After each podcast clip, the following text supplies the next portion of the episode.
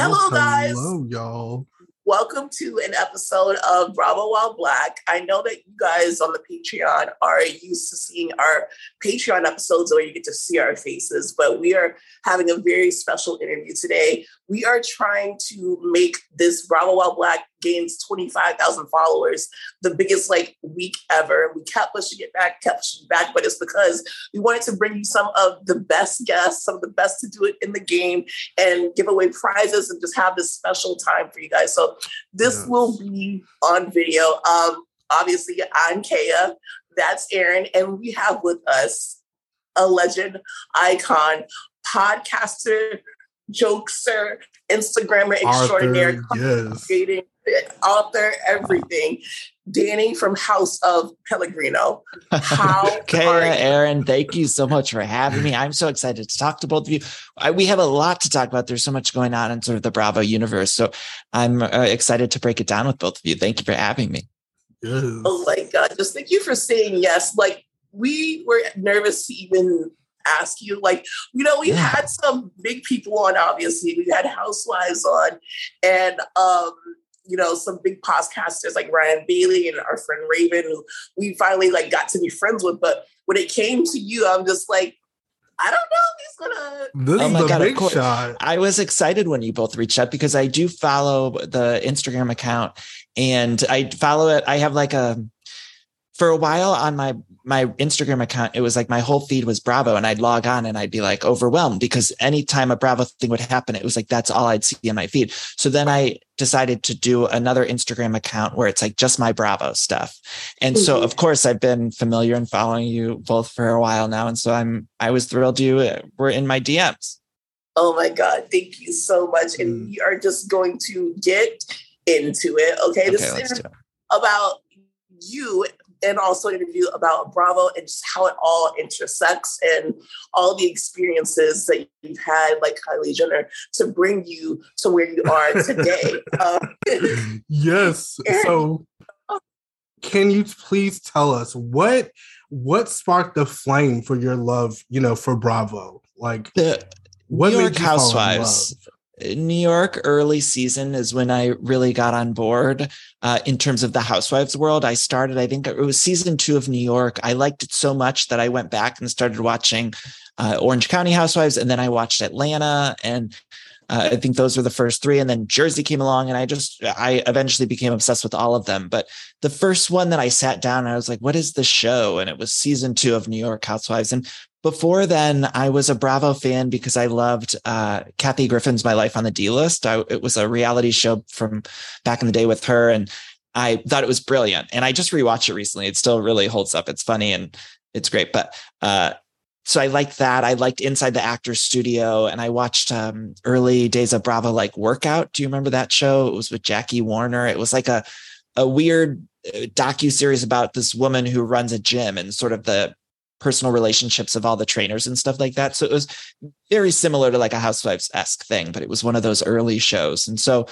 that was kind of how I got on board with the housewives. And then I never looked back. And I think I was talking to Aaron before we were recording here about how the two of you met. And he was saying you went to high school together and the two of you were always talking about Bravo. And so you decided to start the show. And I had a similar experience with my best friend Beth. We would uh, she lives in Ohio and I live in Los Angeles. And so when I moved across the country, it obviously it's harder to keep up with a friend when you live far away like that and you're not in each other's lives every day. And we still talk on the phone all the time, but it's, Mhm. uh, I noticed a lot of our conversations were about Bravo because we were able to connect on that. Because even though I might not have been uh, able to keep up with the day to day of her and her kids and her husband, and you miss some things being that far away from each other, the big events. But uh, Bravo kind of kept us on the same wavelength forever, and still to this day. I mean, it, it, not to say that we don't talk about other things too, but I just felt like that was the one thing where it's like if I might not have. Uh, we took two weeks off from the phone conversations or something because life got in the way. It was like we could catch right back up by just talking about Bravo, and it kept us on the same wavelength. That's so similar to Yeah. To, uh, oh my you know, god, it's it's our story. yeah, like when we when, when it, it was the pandemic, we were just like, we can't go anywhere, we can't do shit. Um, but we're gonna watch these housewives and we're gonna rewatch Kristen Doute tell her manager to suck a dick, and we're gonna talk. I about remember. So that was So our good. favorite thing. Actually, Yes. like we would go weeks without talking, and Yeah. then like she would just be like, she would send me a random voice note. And she would be like, "Suck a dick." Wait, Literally. isn't that the best though? That the these shows, like as crazy as they are, we have a language amongst each other that I even now when I meet someone, it's like I'll be in the grocery store or something, and uh, it, you can cut through the bullshit with people so quickly if they just say "suck a dick" and you're like, "Oh, that's my person right there." Like we get Yeah. each other because like we have the same we have the same reference points, the same sense of humor, like the same uh, sense of the world and everything. And yeah, I, I think I told this story once. Um, I was hiking sort of recently, and I saw someone uh, going to the bathroom on the ti- top of a hiking trail. It was this woman. She had her pants down, and I was trying to see what she was doing. I wasn't trying to look. I was like trying to see whatever. Anyway, so she, we had this little awkward back and forth, and then uh, she called me a. I forget if I think she said like prostitution whore. One of us said prostitution whore, and she, the other one was like, "I love Jersey Housewives," and it's like I was connecting with this woman on the top of a hill uh, as she had pants down, like going to the bathroom.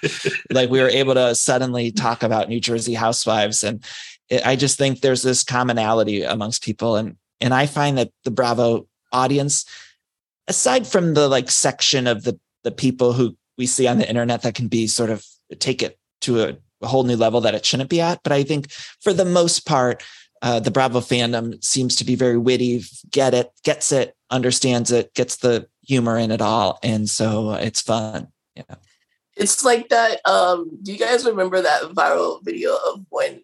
Well, she still is on American Idol, but Katy Perry was on American Idol, and then there's this gay guy on it. He goes wig, and then she goes wig. You get it? We get it. Yeah. It's just like- and That's Luke how it is Bryan and find someone who understands the a language. Yeah, speaks the language of Bravo. So, like, okay, before you even got into your podcasting, I remember back in the day, I think that's how we actually found you before we even started our page, is that you would do these fucking voiceovers and it's like whispering and they would be over like the Vanderpump Rules clips or or something like that.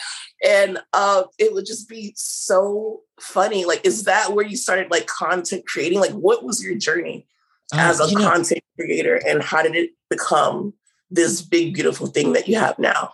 Oh, thank you. I think a couple years before I started my podcast, I was making a lot of memes and they were just uh, mostly Bravo memes because that's what I was watching.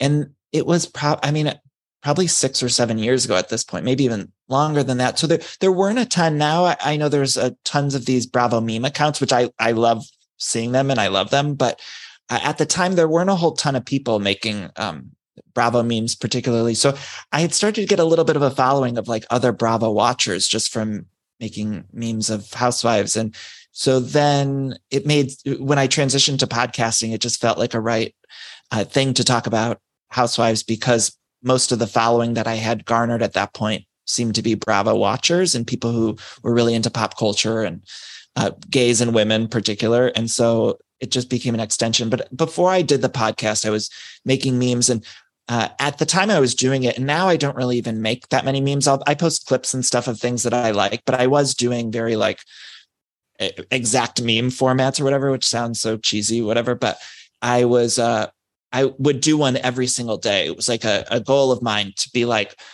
I, I had been doing stand up and sketch comedy and it wasn't going so great. And so in my head, I was like, well, I can uh, build this meme account. And I feel like there could be something there.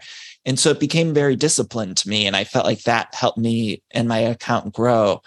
Uh, but I would do one every single day. And they were mostly Bravo memes, but then also I would do some other pop culture Mhm. uh, ones, but I would do it every single day. And then over the years, it, it became a lot. I mean, I think as you both know, it's, it can, it might not seem like a lot of work, but when you're doing making memes and trying to create this content and stuff like that, it's time consuming.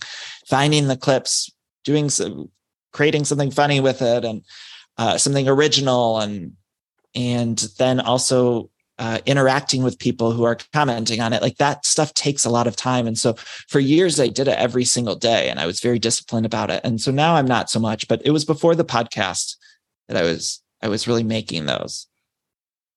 And then how did it transform into like, how did the podcast come to be? Yeah. So I was, I had a rough sort of performing thing. I had fallen into a depression without getting too deep, but it was like I felt like I would never perform again because I just I had some personal setbacks and career setbacks and stuff like that. I thought I'm never performing again. A friend told me uh, to start a podcast. She's like, you can perform from your house, so you don't have to go out to a, a stage somewhere at 11 p.m. at night and so that was appealing to me of like i could just get behind the microphone and sort of tell the jokes i would normally do on stage or in a stand-up show or something. And it took me a while to first pick up the microphone and do that show. I remember my boyfriend bought me a microphone and he was like uh, encouraging me to do it. And it t- i think it took me six months or eight months or something before i actually did the first episode and put it out. And then I think uh, early on in that time, it's like you just sort of put out the episodes and you learn as you both know, you learn as you keep going and you find out things that you are better at and you find your voice and all of that kind of stuff. So it snowballed from there. But yeah, that's how it sort of started. Literally, that's that's how it is. Because when me and Kaya came out with like our first episode, we didn't even want to release it because the amount of shit that we talked on that and just like I, I, think it's so fun like during those moments. Those are always the best moments because it's like you're at the beginning stages you're trying to figure everything out and it's like once you listen to it you're so far away from the fucking mic like yeah, there's so yeah. much going on. What year did you both start or when did you start? 2020 it was yeah. right before like it was during the pandemic but then we wanted to start it right before the murder of george floyd and then when George Floyd got murdered, we were like, we can't have this fun, light podcast thing. If we have a voice and if we build a brand, we have to talk about more than that. You know, like uh, I think our original mission was just to make people laugh and talk about Bravo and get our minds and everyone else's minds off of the pandemic. But then when that happened, it's like, okay, well, even if we only have 10 listeners, if we can change someone's mind and, and speak up about something that's affecting our community, then we can integrate that into Bravo. And then, you know, it, it grew from there. Um, and then we didn't even think that it would be anything uh at all. well, we're yeah. Then people were like, "When are you going to do you know your next episode?" And your next episode, and we're like, "When do you want it?" Like they you know, like, let's figure this out.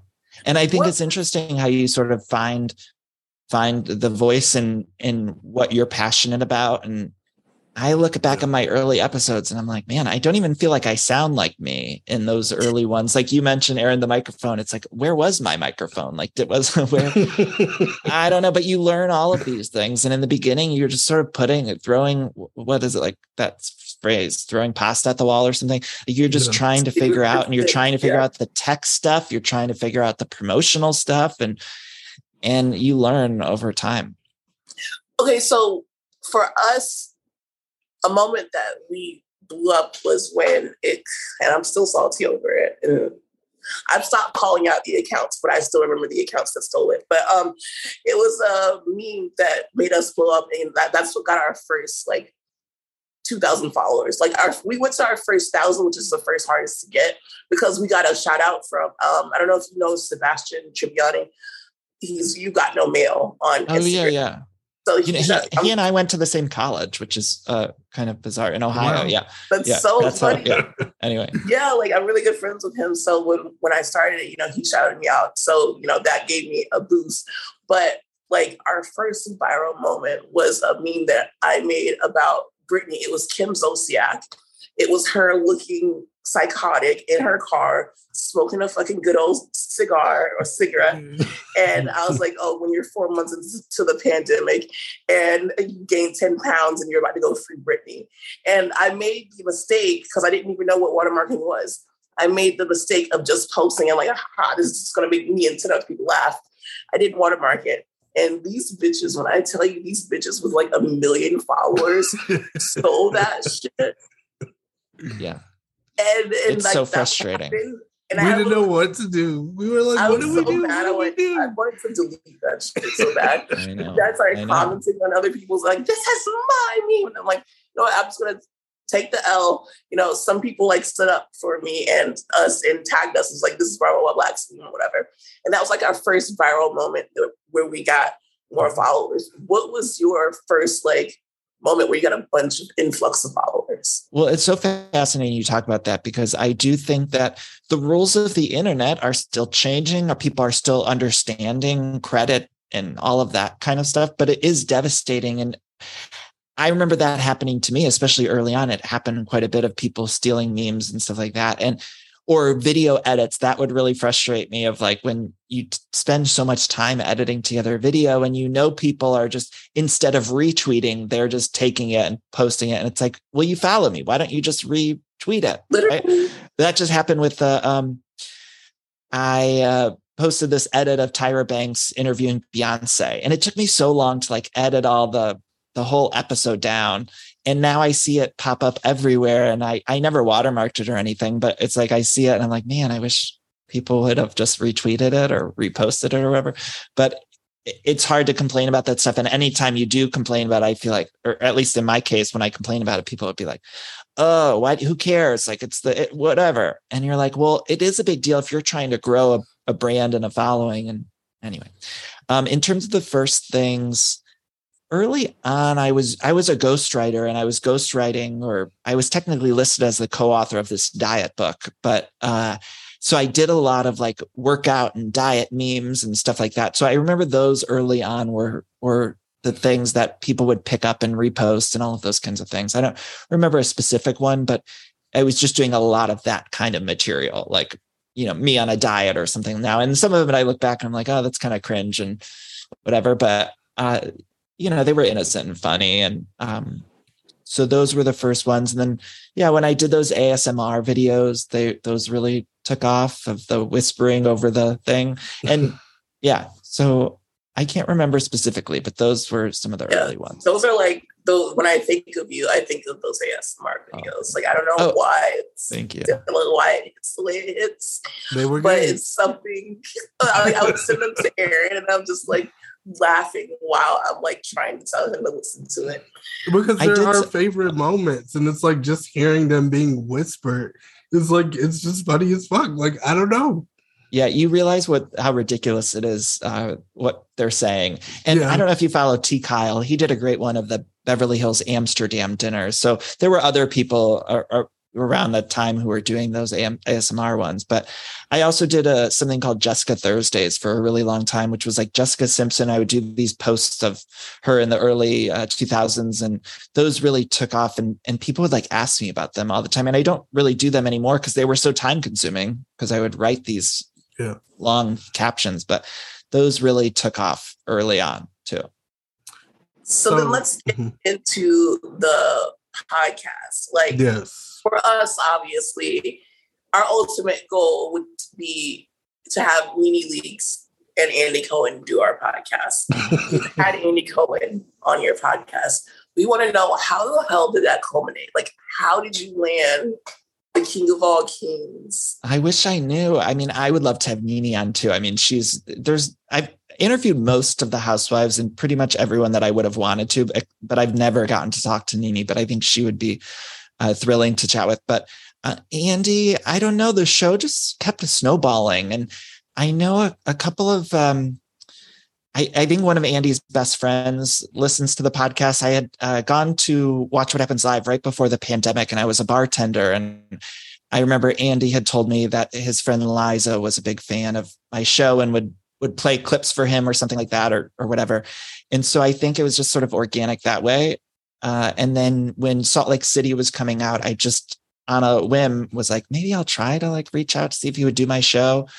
And yeah, he said yes. And he he also couldn't have been nicer too, because not only did he say yes, but it was like as much time as you need. I think he did like an hour and 20 minutes or something, which I know he's got a crazy busy schedule, but he was like, let's do it. And he was so nice and giving with his time. There were no questions off limits, which as it's a lot of people have PR people will say, don't ask this or you can't talk about this. And he had no limits. So he was really one of the best and easiest and I always find that like the bigger celebrities are much easier to book and schedule and coordinate than like the housewives. Some of the housewives that can be so difficult. I just had one that canceled and rescheduled on me like three times. And then after the third, it was like after the second or third time, I was like, I'm, I, we're done here. Like I can't, it's too difficult to be going back and forth. And this doesn't happen with I had Cameron Diaz on my show, or and she was easy as can be, or Elizabeth Olsen, or like you know Keke Palmer was on, and it's like those are the easiest ones. And then some of the housewives, I'm like, those are guests, like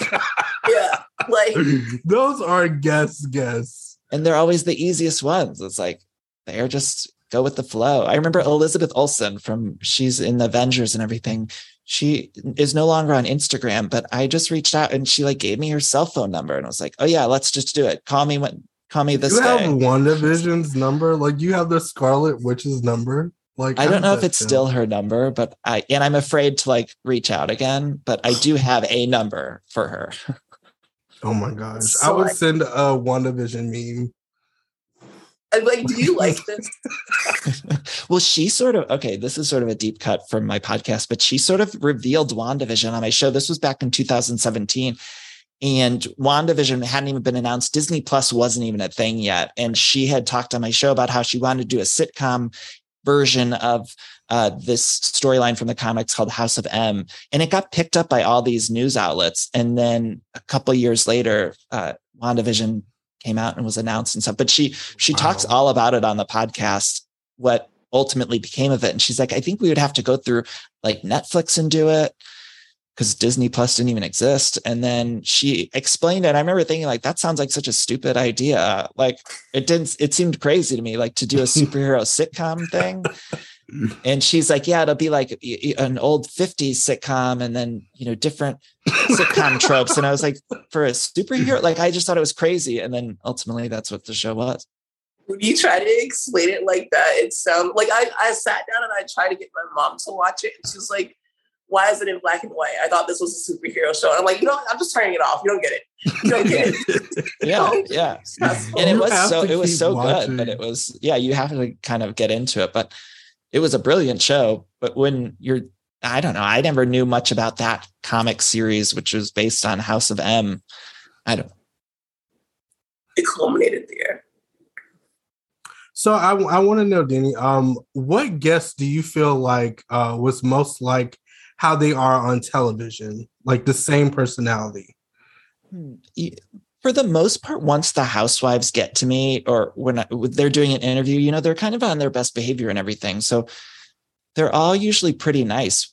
I, I, the there's certain ones that stick out that I really loved. I remember Cynthia Bailey was on my show pre-pandemic and she came over to my apartment at the time and she stayed a while afterwards and was like so nice and friendly and uh, so she was really great and uh, who else did I love? I love Dr. Wendy um, from Potomac. She was like really sweet and nice. And um, Heather Gay was like incredibly, you know, there, a lot of them who are, I think, seemingly nice on TV are usually nice in in real life. And and for the most part, I think the housewives are well represented because there's also people like I've interviewed Karen Huger, and I she's my favorite. Like I love Karen Huger, and it it felt like I was talking to the character uh, Karen Huger on TV. Like she, you know, she's a little shady. She's a little throwing jabs at Gizelle and like all that stuff that you see on TV. I was like, oh, this is exactly like you are on the show, which I love. Have you ever had like the total opposite? Um, no, there was there was one housewife and that she's no longer a housewife, but it was kind of like a rough interview. It wasn't my favorite, and uh, I, yeah, I yeah, she wasn't really nice. And mm. people who have listened to it know which one I'm talking about, but you know, it, it is what it is. Sometimes you just don't connect right with people. And she's got a whole margarita empire that uh, she's busy with, but it just wasn't really great. It is maybe she was a bad day or whatever, but it sometimes it just doesn't go as well as you hope. Yeah, sometimes that happens. I believe like people just have like either a bad day or like maybe their energy can be a little off yeah, I think it's like if you notice a pattern with someone, that's a different story. But yeah. even when I look at that one website, what's it called? Um, the Instagram Demois. Sometimes I look at those and it, it kind of bums me out because I think like maybe that person just had like a really shitty day or like some something happened and they were an asshole. So it's like, why were they mean to me? Like, what was it about me that you decided that what did I do? wanted to be mean voice. to me that Right. day? right. But, but yeah, so we know that you already, well, you ghostwritten some books. So you, you have a book with literally Tom and Ariana, um, but you're working on a book right now. Can you tell us, what can you tell us about it, if anything? Oh, thank you. Yeah, I had a book come out earlier this year. It's a, an essay collection called How Do I Unremember This? And I'm working on the follow up now. So hopefully I'll be able to share more by the end of this year. But the my next one will be out like towards the end of next year. So the publishing industry is really, really slow. Like it just um, takes a really long time, but it will for sure be coming out. Um, and it's the end of next year. I just, uh, and hopefully I'll be able to share like the title and all that stuff this year. But um, yeah, the printing process and all of that is slow, but I'm mostly done with it. The the next one, I'm I'm nearing the end of of the writing of the bulk of it, and so I'm really excited about it. I, it's sort of a continuation of the last book, and there's a specific theme that I I think hopefully people who like the first one will like the next one. And I must say, how do I unremember this? Like, I read, I haven't, I haven't purchased it yet, but I did read the first chapter because they give you like a little sample. And I will say, because I do not read a lot of books, your Thank book you, definitely Really? makes me want to get into reading again. And Kaya Thank knows you. I don't really read like that. Thank Like- Thank you. It's an easy book, Aaron. I you pick it up or listen to the audiobook or whatever. Yeah. It's an I'm easy audiobook read. girl. Yeah, That's how I got to give them Lala. you It's have a- to. Very Right. relatable. What's Very on my Did you hear? I'm going to stop you both. Did you hear the um a clip of the Craig audiobook from Southern Charm? Do you Yes, know? I- did you did you hear a clip of it? Aaron did it, but I did, and I hate it. I, It's like hate so funny to me because. I only heard a clip of it, but he's like shouting, he's shouting it, and Yeah. it just makes me laugh so hard. I I had seen some people had said that, like, did you hear Craig's audio? And so I listened to this clip, and it was so funny to me. And I, I don't know how the book was, and I only heard a little clip, but it was cracking me up because I was It's like he had no instruction. He was like, pro- he, they were like project, but he took it too literal. Like he was talking to like a class of students at like fucking USC or something. When it's like, no, you're like reading your book. Like, and then there was like kind of no personality. I'm just like, this is what you deserve if you're buying that book anyway. So and there like, is a they have a director you know when i did my audiobook there's someone listening and they're pretty strict about the performance because it's audiobooks have a certain cadence I, when i did mine it was like i was ready to go in and i'm i talk fast on my podcast and i was ready to do that cadence and they work with you to make sure that you have a cadence that sounds so i was just thinking like what happened there? Like what or maybe it was just a weird clip that i heard but it was you know, i can't even I think imagine. was, how did it, it how did it get through though? I don't get how they just print did it. But you have a great voice, so I can only imagine like you reading would be like it would be nice. Yeah. it's it's an interesting thing the whole that whole process it's very painstakingly slow of recording an audiobook. And yeah i was so nervous because with mine i was nervous that people who listen to my show would be like what the fuck is this? because it's a slower cadence like i said. And uh luckily everyone was everyone seems to really like the the audiobook. And i feel like that's actually what most people end up getting with that book is they get my audiobook. But um i was so nervous because i was like i don't think it sounds like my podcast. Or is that going to freak people out Well, that's the, the thing though. Like when we're whether it's a podcast or Instagram or anything that you put out, when it comes to your book, like that's more personal to you. And since you're reading it to someone, it makes you feel like more connected. Like, okay, Yeah. this isn't Danny on the podcast. This is the real Danny who is, you know, reading this work that is really important to him important to me because I bought it to us. So even if it doesn't sound like what you usually sound like, that is actually like a good thing because Yeah. it feels like you're putting the effort in and we're getting to know you, you. and things of that sort. But thank you you've been on Watch What Happens Live. Like, how was it? Like, just the environment, being behind the scenes, like just that whole experience. How is it there? Oh, it was so exciting. And the staff there, I've mentioned this before, but everyone is so nice. And I got the impression, because that's what I was most interested in. Like, how does everyone seem to like the show. And because I've been backstage at other talk shows with other people or uh, at, you know, as an audience member backstage with other people. And you can kind of tell.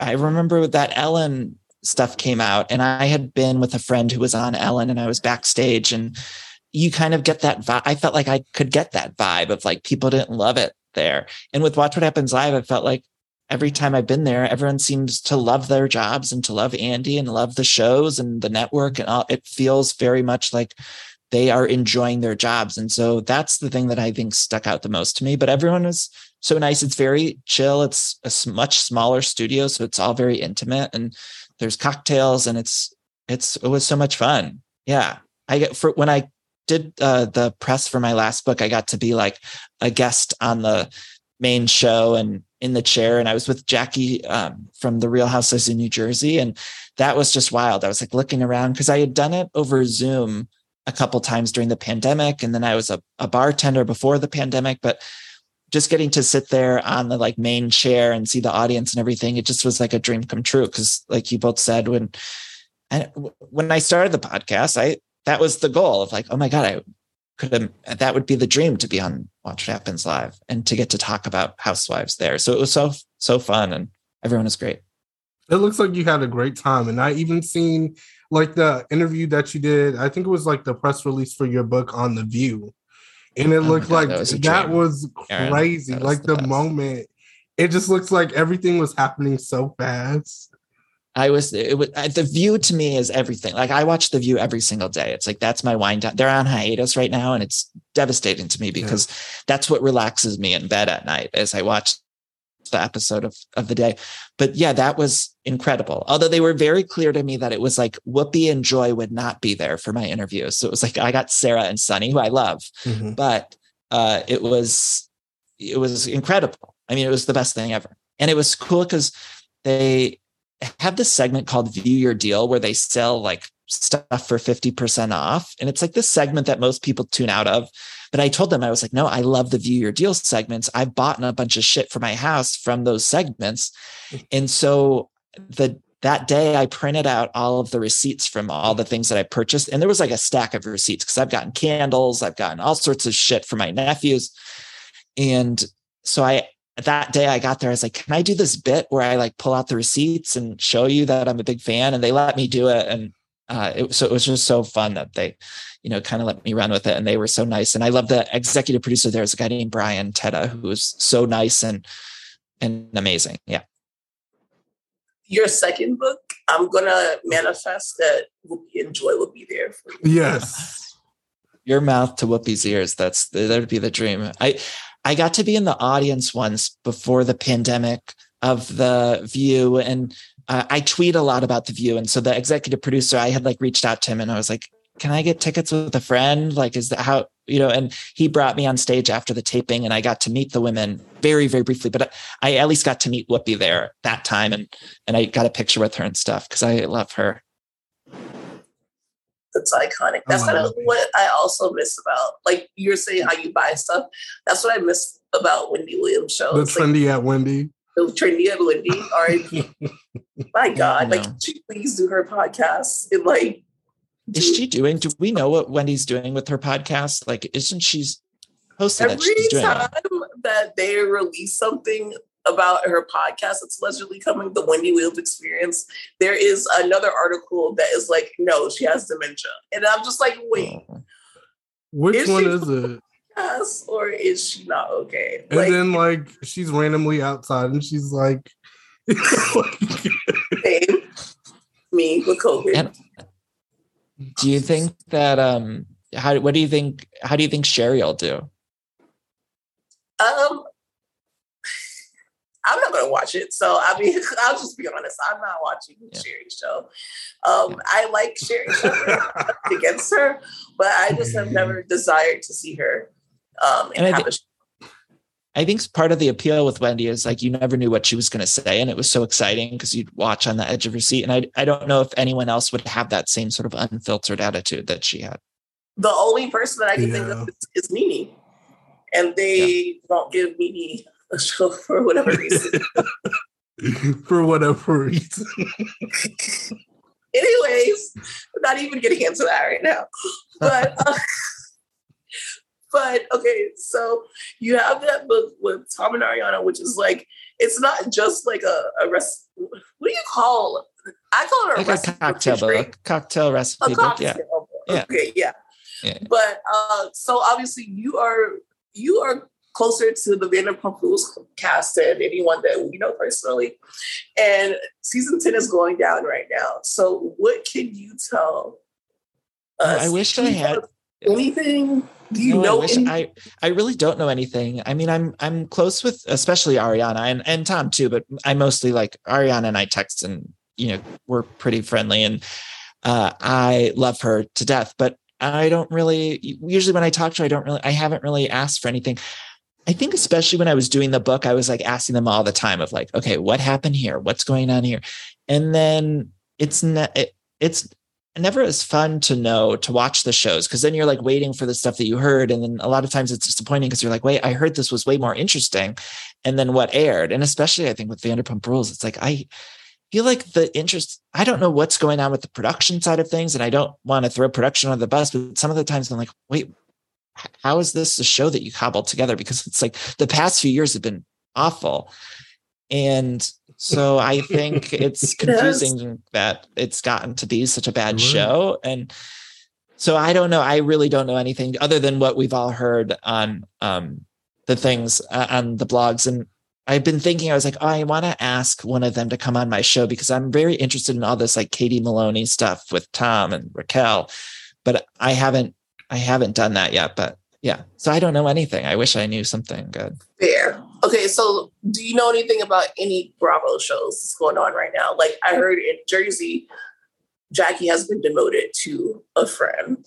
Yeah, and And- I've heard that that's not final yet. Like I don't maybe it is, but I I- from what I've heard it's like they haven't made that decision yet, but um I've heard about the stuff with the wedding at Jersey of like with Melissa and I think some of that'll play out on the season and pretty much the blogs reported it, all the things that I heard because sometimes people will DM me and it's like I don't even know if they were someone on production or just someone who's at one of these events or someone making stuff up. It's hard to tell or sometimes uh, housewives will message me. I'm not sure if this happens with YouTube, but it's like somebody will like try to, they want to leak something, right? Like they want to leak and to get and to like public to put it opinion. out there, but then you're like, And I don't, I I don't ever, I, I'm not, that's just not, I don't like leak information for somebody or something because I never know what's true. And a lot of the times I notice like those things end up not being true of what they tried to leak because they just Right. wanted everyone to get then against it their messes with like your credibility and it makes you seem messy. And it's like, that's not what we're here for. We're here to talk about you, baby girl. You know? Right, so but i've heard the the stuff with jersey i hear is really good um, and it, it's exactly what the blogs were saying is what i heard which was like there margaret had a friend who was trying to get on the show and then uh, was went to jennifer and and teresa and said um, some stuff about uh, margaret and melissa and then um, there was this allegation that melissa had like made out with this guy that was on another reality show i forget what show he was on a really cute guy, but there was a rumor He's that honest. yeah. But then they said that- it wasn't. I don't know. Okay, so with Beverly Hills, Aaron wanted to know. Aaron, did you have a question about Beverly Hills? Like, Yeah, what are your thoughts like with all of the chaos that's going on? Like how what what place does Beverly Hills have with you, the Beverly Hills franchise? Uh, I think it's just gotten to be so bad. Um, this last week's episode, I don't know when this podcast will air, but the episode from this week where it's like Diana calling Sutton the see next Tuesday and all the women just sort of sitting there quietly. I just felt like it was not fun at all to watch. And I'm someone who likes like cringe. And I think Beverly Hills, some of the best episodes have been when the show has gotten really kind of bleak and and heavy. And it's been about these family sibling drama or the Taylor Armstrong situation. Like I think that's some of the best reality TV we've gotten when it gets like that. Um, but this to me doesn't feel like a, a, a fun to watch version of any of a bleak reality show. This feels like I, I don't want to watch this. Like it's there's no fun in it. And everyone was like sitting around staring after that happened. And Sutton was so clearly upset. And I just thought it was so strange that nobody said, like, shut the fuck up. Like, what? Or said anything. Like it, it just sort of feels like they're all grasping at straws with Sutton. Not, I don't think Garcelle and and Crystal sort of stays out of it, but I feel like a lot of the women, um, they want to feud with Sutton because it keeps like a storyline moving forward for them without having to like be on them, and then they don't have to turn on each other. So it's like they want Sutton to react so that they have like another few weeks of like talking about how Sutton reacted. And it's like getting old to me that this keeps happening. Yeah. And I agree.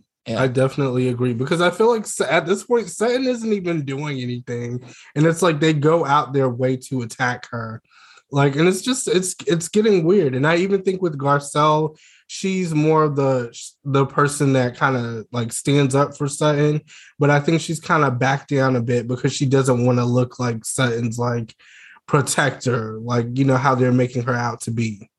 And it's like, how much can Garcelle do? You know, yeah. like she has been there for Sutton. She gets shit for it. Even though she got shit for it, it doesn't stop her from being there for Sutton. But it's like at some point, we the audience has to see that these women are literally ganging up on Sutton for themselves. Yeah. So like yeah. I saw after the episode, the general consensus was I'm in a even the people who aren't Sutton fans, I'm a Sutton right. fan, but the people who aren't Sutton fans necessarily are like that was totally unacceptable.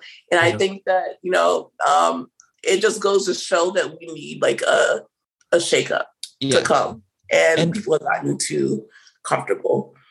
And one of the things, although I I said I wish that people would have stuck up and said something, I do think on some level Garcelle also realizes if I stick up and say like fuck you stop talking shit about sutton.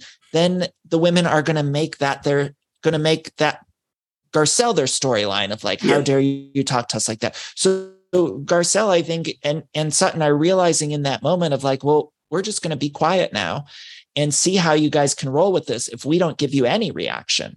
So right. it's frustrating as the viewer to watch, but that's what I think Sutton and Garcelle were sitting there quietly doing because Sutton even didn't start crying until she realized like Diana was leaving and gone. But she tried to keep a straight face and like not react because she knew that then they'd take it and run with it. And I think yeah. Garcelle probably was sitting there thinking too, like, fuck, if I say anything, then you're all going to just run with that for two episodes or something. And so mm-hmm. maybe if we don't even give you anything to run with, then you're going to have to figure something else out. And it, yeah. from what I hear, they do figure out something else. That's exactly okay. So, um, let's we always play a game on Bravo Up. Like obviously this is more of an interview rather than uh, our regular episode, but we always have like a pot stir. And since we're talking about Beverly Hills already, we have a little game that we want to play. It's definitely called Fix That Franchise. Okay. And um, we're all going to choose. They need to take some of these suggestions because I have some. Um, I have notes, but uh, we're going to choose a franchise. It doesn't matter; it can be the same franchise, obviously. Choose a franchise. We are going to fire one or more housewife. Okay, so it can be one to three or all of them, and then we're going to cast two more, and then we're going to pick a feud that we want to see. So I'll go first. Oh, okay the franchise that I'm going to choose is obviously Beverly Hills. It's okay if all of us choose Beverly Hills because it's very terrible. it needs the most fixing. I'm going to fire Lisa. She's got lips has gotten too comfortable. Diana, so she can go back to being Asher's manager or mom, or whatever. and obviously Erika. I'm going to cast Nicollette Sheridan and yeah. Kimora Lee Simmons. And I'm going to bring on as a friend of Cynthia Bailey. So I think that, that would be nice. And as far as who I want to see feud, I think it's going to be Kimora versus who's left. yeah, okay, so it'll be it'll be Kimora versus who did I fire? I, I fired Lisa Diana and um, Erika. So I guess it'll be Kimora versus Kyle Richards because I feel like Kyle, although I've you know had I, I like her more last season, especially more than this season because she's stirring the pot. I think she's too comfortable. So that's what I am going to do to fix that franchise, and I feel like that would be a good way to get shit popping. Mm-hmm. Yeah. I would love Kimora to be on it. I I loved her last reality show. I think she'd be great. The only issue that I do have with UK, uh, with that uh, being said, is that Nicollette, I would love to see with Rinna because I feel like they have that weird kind of like thing. And I feel like if there's that, we do need someone that's able to go up against Rinna and Erika if we were to keep them. But I ultimately agree with you that we should probably get rid of them. It's just I feel like the Nicollette stuff would be interesting because wasn't was she the one that was married yeah. to Harry? She was married yeah. to Harry. Yeah. So what would you do, Danny? Like you pick a fridge. Well, I love I really do love your choices. I think um for Beverly Hills, I I also don't really think Dorit's doing anything. And Dorit's frustrated me a lot this season because, like we saw last week episode or this episode where she was saying in her confessional, like Kyle's stirring the pot too much. And I'm like, well, why don't you call it out in the scene? Right. You know, Dorit's not, she's keeping quiet. So um I I love the idea of bringing Kimora. I think Cynthia Bailey would be really good on Beverly Hills as a friend because she brings like a calming, really sweet presence to the show that I think we need more than ever on that franchise. Um, yeah, now I'm just focused on like Beverly Hills House. I think we have to get rid of Diana and Erika. My worry is that the Erika Jayne stuff, people are so invested in the legal drama that they they wouldn't even think about getting rid of her. And I don't I feel like it's an obnoxious sort of presence of like I'm above it all on the show, and when she's mm-hmm. she just seems like mean on the show. I think she and I feel like mean. now it's it's not even funny anymore because she's clearly not going to go to jail. She's just going to keep getting sued, and like that's it. And I'm sorry, it sounds out of touch. Well, no, I'm not sorry because she's out of touch as, as we saw. Or by the time this airs, you guys will see how terrible she looks when she's talking about not giving the earrings back. Like, I'm not interested in seeing a poor Erika Jayne anymore. Her looks are not giving. She's not fun. She doesn't have the personality to be a fun housewife. And, um, you know, she's not performing. and She doesn't have the budget to perform. I don't want her and her like dusty ass clip ins on my screen anymore. So definitely needs to go. But so, okay, so you are going to fire who? yeah, uh, I would fire Rinna Diana. Um, mm-hmm. I would like to bring Brandi back. Uh, Ooh. And I feel like Brandi, I would like to see if we're keeping Erika Jayne because I just don't imagine them getting rid of. Mm-hmm. I think it would be interesting to see Brandi and Erika um, feud. Okay, and then pick like a trip that you want them to go on. A cast I, trip. I'm really enjoying like the snowiness of Aspen, which normally I like when they go on a tropical vacation. But I do wish that somebody from the Bravo universe would go back to Scary Island. Like I wish they would send them back to that house specifically, whether it be New York or somebody else. But I would like to see that happen. Yeah. Okay. And I like when they go out of the country. I think um I like when they're on just in another place as well. Like if we're doing like a big international trip, I'd like to see them go to just another country. Yeah. But I see now I'm thinking about see this you shouldn't have asked me this question because now I'm be literally staying up tonight thinking of all each franchise and like how do we fix all the different franchise? like how can I mm-hmm. fix OC? Like right now, I'm sorry, that's not enough for me. Um right. I think yeah. that we need some of them need changes. And I think they're in a weird spot right now where they're trying to figure out like, is it best to bring back old faces or is it best to regroup? And I don't know what the right answer is. On New York, they're doing this new legacy cast and then they're doing a new new people cast. And I think the idea for New York and the rumors of these people who are influencers coming on, I don't think they'll ultimately I, be that interesting because it's like they're if they're influencers, they're not going to want, but they're going to be so guarded. We see that. I'm, I think before we were recording here, we were talking about MTV's The Challenge, and one of the problems with yeah. that show over the years is it started to bring in all these people who wanted to become influencers. And if you yeah. look at the Real World, uh, the original reality show, the past five ten years of the Real World hasn't been anything anyone's talking about because the people that they're casting are just doing it uh, so that they can get a social media following and get brand deals. Whereas the early seasons of the real world, these were dynamic personalities that weren't eh, editing themselves on camera. And now, if we're casting young women in New York who are influencers, like that's going to be a flop. I just saw, I probably shouldn't say this. I don't know when it's this podcast maybe it'll be out after this airs, but that Real Girlfriends of Paris, I saw the premiere of that and I was just like, I don't know, like I, I'm I just can't get into it. Like I want an older lady. I like uh, I think that's where the Bravo bread and butter is, and I think they're going to be less guarded than a 30 year old influencer. I hate that they're aging down. This whole idea of aging down. Yeah. The only time of that, well, I know that Kim Zolciak was quote unquote 30 when she joined. I don't believe that. Uh, yeah, no. That's why he was 60. Not 60. I mean, I, I just rewatched that first season of Atlanta and she definitely doesn't look no. 30. Like I am 28. Like I'm not that far from 30. And that is not oh, I believe her for a second. Like, I don't know. I love uh, her. I'm like, it's the cigarettes. It's the cigarettes. It has yeah. to be. Those early seasons of Atlanta were just so good. I just rewatched up to up through season three, and it's just the best TV. Like it's just the best. It is. Oh, we're gonna ask you about that in a minute. But Aaron, I want to know who. Okay, what what franchise would you fix? Obviously, who well, speaking of Atlanta, I would I would actually fits Atlanta. Not that it needs a lot of fixing. I would definitely fire Sanya Richards-Ross. Like I would take her off.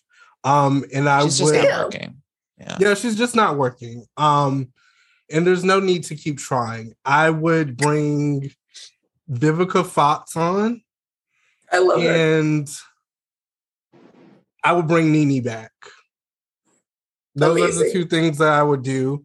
And I would have uh Kenya and Vivica Fox get into a fight and have a whole thing throughout the season. Again. Even though they've made up recently, like I want like a fake feud. What was that by trick? Exactly. And then the trip, I want them to go to Texas and see Meg the Stallion perform. Like that's how I would That's so random, but I'm here for it. I would love to see NeNe back. I just have this dream of them like working out their issues and I don't know. The lawsuit has been dropped, you guys. I know that I get on yeah. here and I say it once a month. but this time I'm for real. It's serious. Because she keeps bringing it back, but she's dropped it for real. She and like I'm ready to see her and Kandi like beef. Like that is gonna make my year. Kandi is having her funniest season yet. I'm sorry, I also can't mm-hmm. buy it the funniest. I like Kandi too. I, yeah. I, I find that's not very popular lately. I every time I talk about Kandi, I feel like everyone's like, I'm they're ready for Kandi to leave, and I'm like, I like Kandi." I was ready for her to leave, yes. but then I saw her during the season, and she's she, when she said that it could be a horror race. And I wouldn't bet on Marlo. I almost like passed away. And I'm like, you know what, Kandi needs to stay.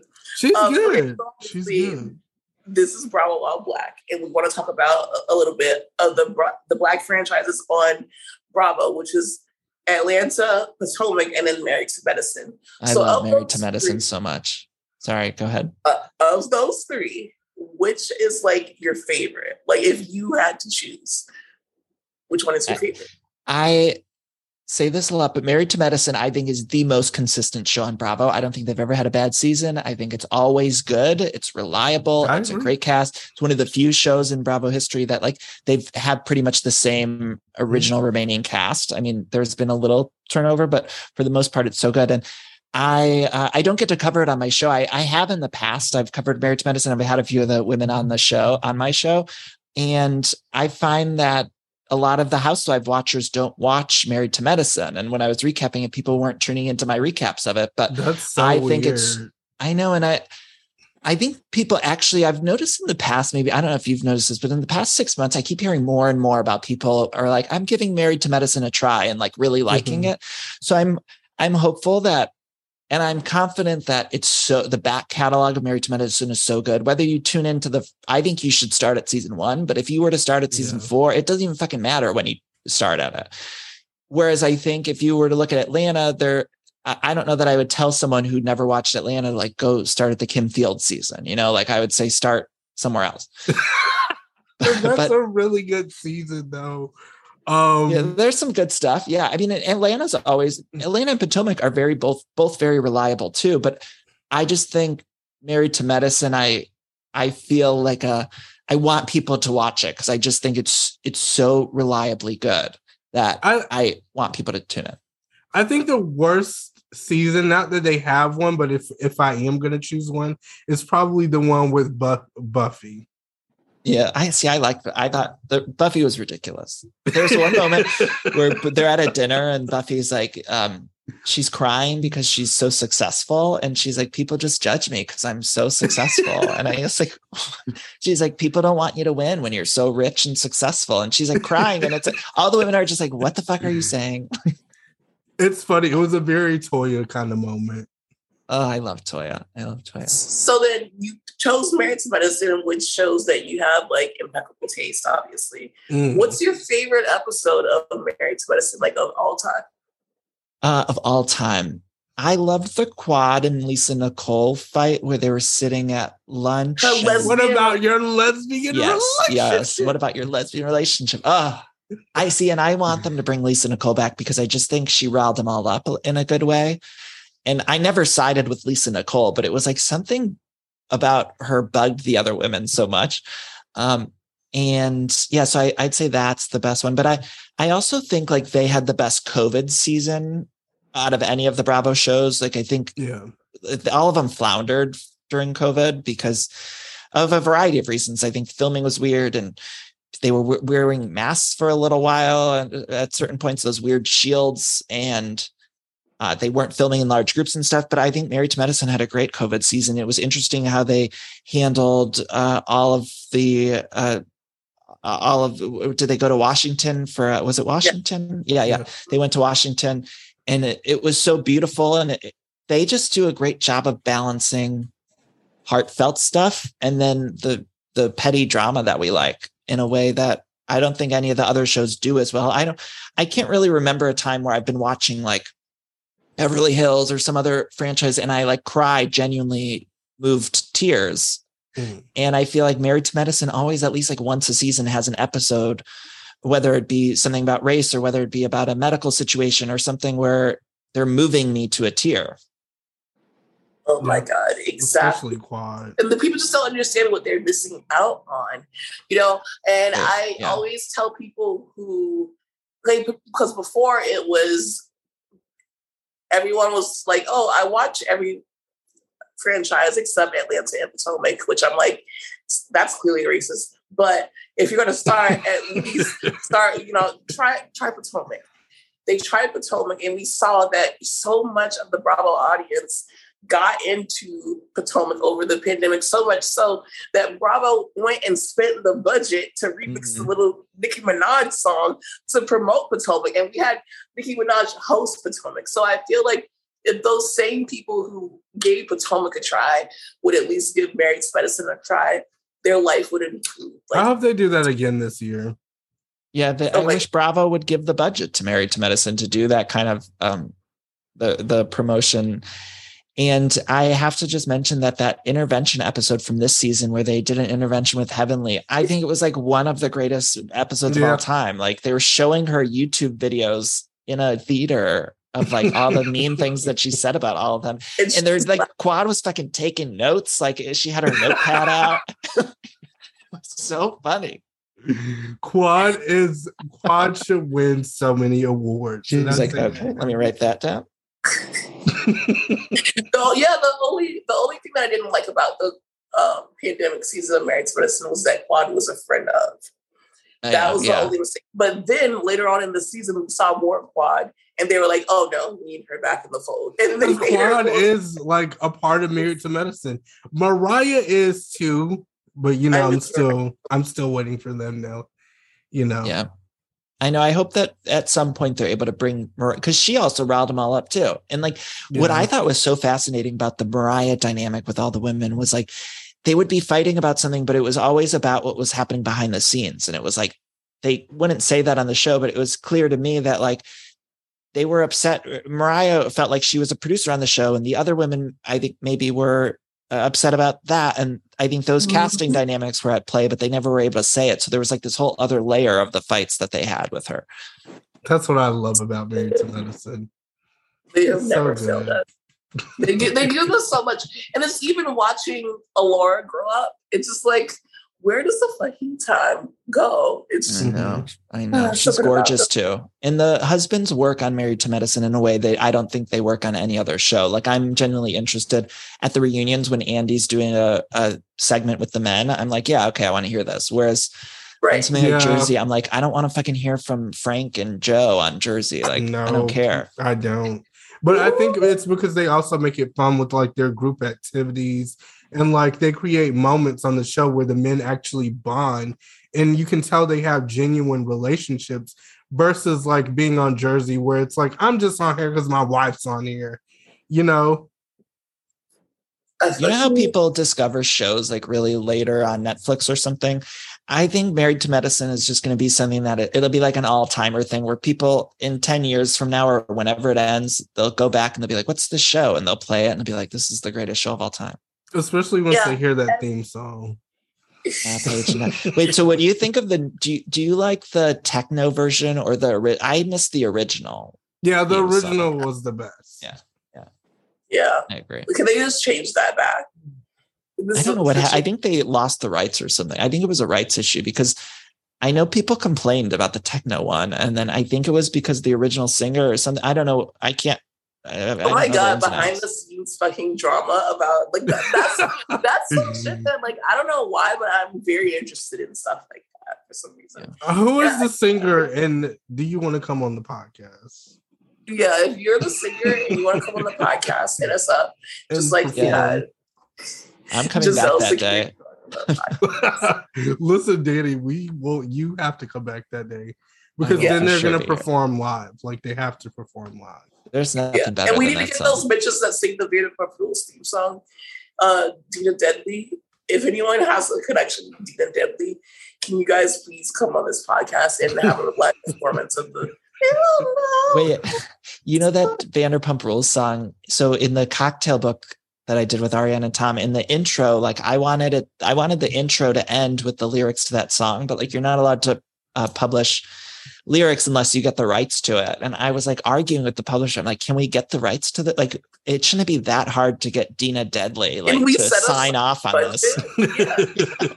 How much could it possibly be? But no one wanted to like go through the whatever of it. So we had to just sort of like allude to it. So I think the end of it ends like why didn't you guys so want to raise those glasses up or something instead of high. Or, I don't know, something stupid. What pisses my okay, my roommate is a, a bartender, and like he always watches um Vanderpump Rules with me, um, especially when I was like binging the earlier seasons, and he's like, "What the fuck are they doing in this intro? Why is everyone spilling all of this alcohol? This is not realistic at all. Why is because so- it's about to I'm get singing, and messy. I'm like, Do you not see There it Lala is, Kid up there with her hand on her head? like the way they spill that wine was so beautiful and so like they were I like models. logistics, the logistics of like, okay, well, you guys are bartenders, so you can hold, you can be like mixing things. But then it's like when they have a cast member who's not a bartender or something, they just have to kind of find something else to do, like the wand. And it's like, what the fuck are they holding a wand? because they're about to show you a trick. Like that's what it is. Well, Okay. we had such a great time with you on here. You have to come back. Thank you, please. please. Yeah. Now that we have this relationship with you, and especially because you picked Married to Medicine, and it's something about when someone picks Married to Medicine, we're just We're like, now okay, siblings. bravo. Thank you. Like, yeah, yeah. yeah, I get it. Yeah. Well, I Like- really think it's the best. I think, and I just want to point out that it, the people who do it are this uh, production company called Purveyors of Pop, and they also did the last season of Miami, and so I think they just are reliably good. Like I don't. That's my that's my takeaway. Is like they just always make reliable stuff. And I also think like Married to Medicine isn't as flashy. Like they don't have a table flip moment, or like they don't have uh, some of those moments, or um I don't know. I you know some of like those moments where Well, everybody ass too much. Yeah. yeah yeah yeah and I think they're just always good though. They might not have something that is going to be in New York Times like a big uh, scandal like Erika Jayne, but they're going to provide a good episode of entertainment every fucking time. Amen. Amen. Yeah. And well, thank you for coming, like I said. Thank you, and then you. also, like, can you please tell people, like, obviously they're gonna know, but for our people who don't know where to find you, where can they find you? And also, what could they look forward to next? I know you said you have the book coming out, but do you have like something more immediate? Do you have someone really big coming on, on your podcast or like tell us give yeah, us a tidbit of what we can expect from you and thank you so much. Thank you. thank you for yes. having me. This was so fun. I love chatting with both of you and i think uh, my podcast not i think my podcast is called everything iconic. My book is called how do i remember this? The next book will be out uh, late next year and then let me see who do i have coming on uh, I have a, a, Potomac housewife coming on very soon because their season is premiering soon. So uh, I think that'll be end of September or early October, they'll be on my show. And I'm trying to think of who else. There's some other people that are like in the works, but I'm always scared to say because they cancel. I had someone who was like really a like a big name person was supposed to come on. I was supposed to interview tomorrow, and I just got an email saying they had to move it. So I don't know if it'll happen. Um, like yeah. So, but I'm covering on my show. I'm covering Beverly Hills right now, and I'm covering Atlanta and Salt Lake City is starting. So I'll be covering that. I I hear great things about that season, and yeah, I have um I this past week I have an interview. It's it'll be out by the time this is out with a woman named Casey Hammer. I don't know if you followed any of that Armie Hammer stuff that was going on on yeah, social media. She absolutely did. yeah, so like um there's this documentary called House of Hammer that will be out by the time this airs and it's really fascinating about all that stuff in the Hammer dynasty. And Casey Hammer is Armie's aunt, and she's oh one my. of the people from this documentary. Yeah. And so I interviewed her, and uh, that was out this week as of this recording being out. So it was really interesting. Hopefully people will tune into that. And I, uh, the voice of Ariel from The Little Mermaid is also on this week. Oh my oh, God. Oh, wow. You have like what a variety of guests though that you have. I, I do want to point that out though. It's not just you know Bravo people, but it's Bravo people. It's people from like Netflix, but then it's also like these mega stars, and that's what I, I love about your page and your podcast. Um, you guys, we are going to have Danny for a few minutes on our Patreon, so please make sure that after you listen to this, rate us five stars and then if you have anything less to say than five stars, just DM us or comment and cut us out. and wait, can I pl- can I say something to all those people? I'm going to interrupt you. I apologize, but it I know when people podcast hosts say that, go rate us and review us. I know oftentimes listeners just sort of ignore that or they you know don't pay attention, but it really does just take two seconds and it helps the podcasters out so much. So yeah, if you listen to this podcast and you like it, just go rate it five stars. Don't if you don't, then don't rate it. Just stop listening. But like if you listen and like uh, these two take two minutes out of your day. It takes two it's really really quick and it's very helpful. And i don't think the audience always realizes how helpful it is to podcast because it helps the ranking it helps people discover the show. And so take a, two, a couple seconds. It really is helpful. Yes, yes. you heard it here. And um also please you guys sign up for our Patreon. Okay, we have so much content coming like this. Like this is this is literally for you guys. Like Danny has been one of our most requested guests, and I was like, I don't know, y'all. We're gonna ask, and we asked, and it happened. So please sign up for our Patreon. It's patreon.com/slash Bravo While Black. Follow us. Send this to anyone that you love. Send us to anyone that you hate, and we'll just be back next week with another episode. And we love you so much. Can Bye, I guys. tell people on the Patreon? I'm going to tell that story about the housewife who was not so nice to me. I'll tell that story on the Patreon. Oh, yes. Exclusive. Exclusive. Okay. so sign up for it. Thank you guys. We love you so much. Bye. Yes, love y'all.